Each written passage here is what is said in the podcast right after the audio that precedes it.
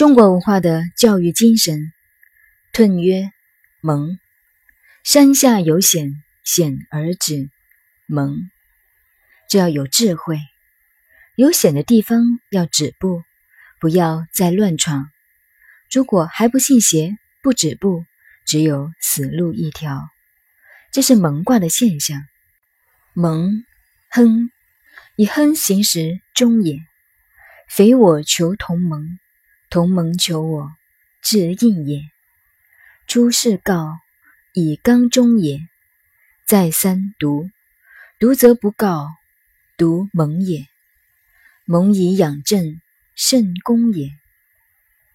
孔子解释上面的卦辞说：“卜到蒙卦是亨通的，因为行为思想把握了时间，得其中道，不偏，自然亨通。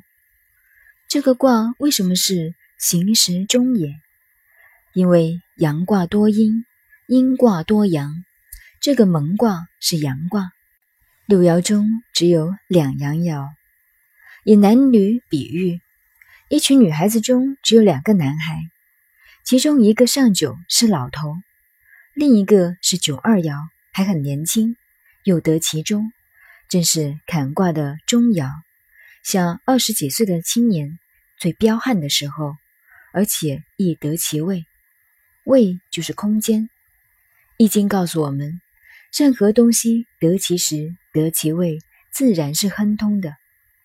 至于，匪我求同盟，同盟求我。孔子说是志应也，意志、思想、感情相通。从卦象上看，上下相交相连都是好的，所以上下相通是好的。出世告，以刚中也。出世告是因为下卦坎卦的阳爻得其中。阳刚得中，诚诚恳恳，爽朗坦白，自然得到答案。再三读，读则不告，把九二爻另外放在任何位置都不对。最后，孔子做结论：蒙以养正，甚功也。所以，中国文化的教育思想、政治思想都取用蒙卦。所以，中国古代的教育。以人格的教育为主，现在不同了。现在是生活的教育、技术的教育。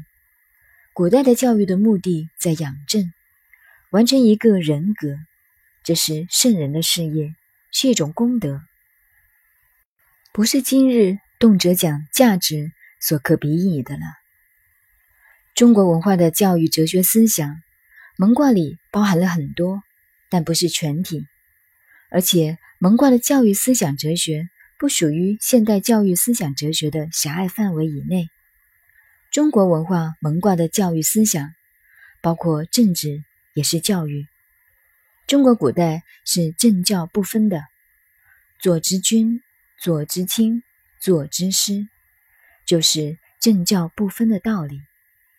全国的领导人就是大家长，就有教育全民的责任。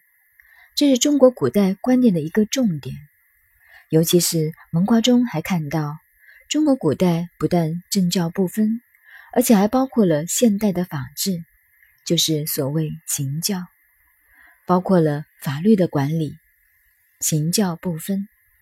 譬如犯了法判罪，罪有轻重，在易经蒙卦的思想，判刑也是一种教育。如家里孩子犯了错。